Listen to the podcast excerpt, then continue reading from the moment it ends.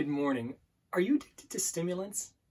No, I don't mean cocaine. I don't mean crack. What, what I mean is, are you addicted to things that stimulate your mind, like most of the people in this world?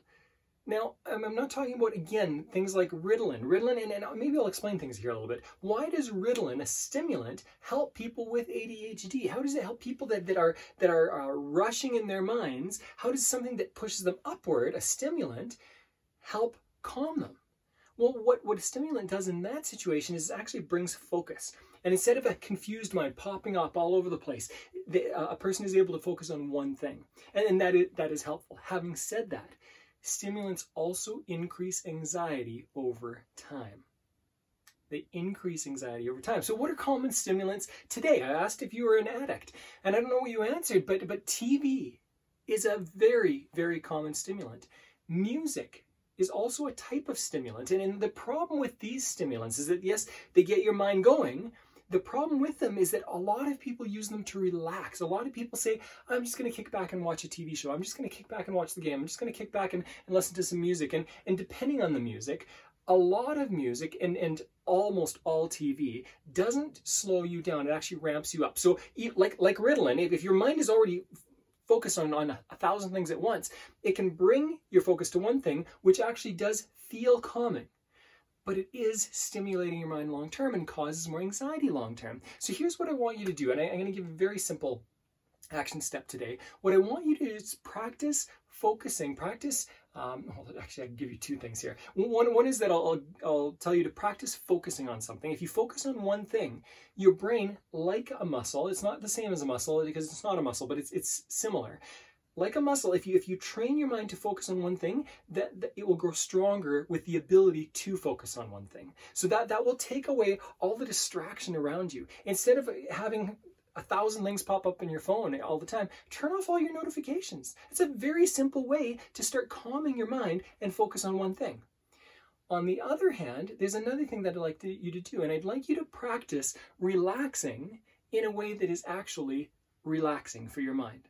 So here are a few few ideas. One is cut out screen time at certain times of the day. So what screens do? I've got a screen very close to me here.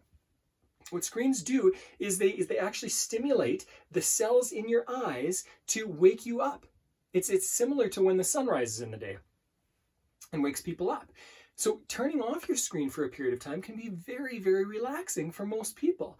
And another thing that's extremely relaxing that a lot of people just don't do is go for a walk. Just I, I, actually just came back from a walk. I often go for a walk in the mornings. Go go for a quick walk. 10, 15 minutes, it's all you need sometimes to calm your mind, bring it all back down. Your mind might might whir a little bit while you're doing it, but using your body will calm your mind a little bit and you'll be able to, to sit back down. If you've got a park or you've got some green space, spend time in that green space. These activities are restful. Even just laying back in your chair for, for five minutes and closing your eyes and focusing on one idea, that's actually extremely calming. You, we, we've got a lot of our brain uh, that takes in input from our eyes and, and uh, translates that, that input. So if, if you're closing your eyes, you're receiving less input which means you are able to relax a lot more. A large part of your brain is able to relax. So, so two steps. One is practice focusing, and you can focus. Uh, simple exercise.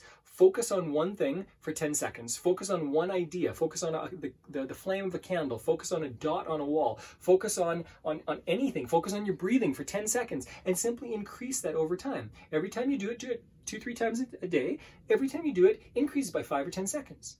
Once you're up to four, five, six minutes, you're going to start feeling a calming effect with that. Once you're up to 10, 20, 30 minutes, it will be like meditation. It'll be extremely calming to you. And I don't, I don't think anyone needs to go that far if, if you don't believe you have the time. But people who do this tend, tend to do it a lot more because it's so relaxing. Uh, and the other side was practice relaxing activities. Instead of stimulating activities, practice relaxing activities. Short term, short term, it may be frustrating in some ways. Long term, long term, it will pay huge div- dividends. You've got this.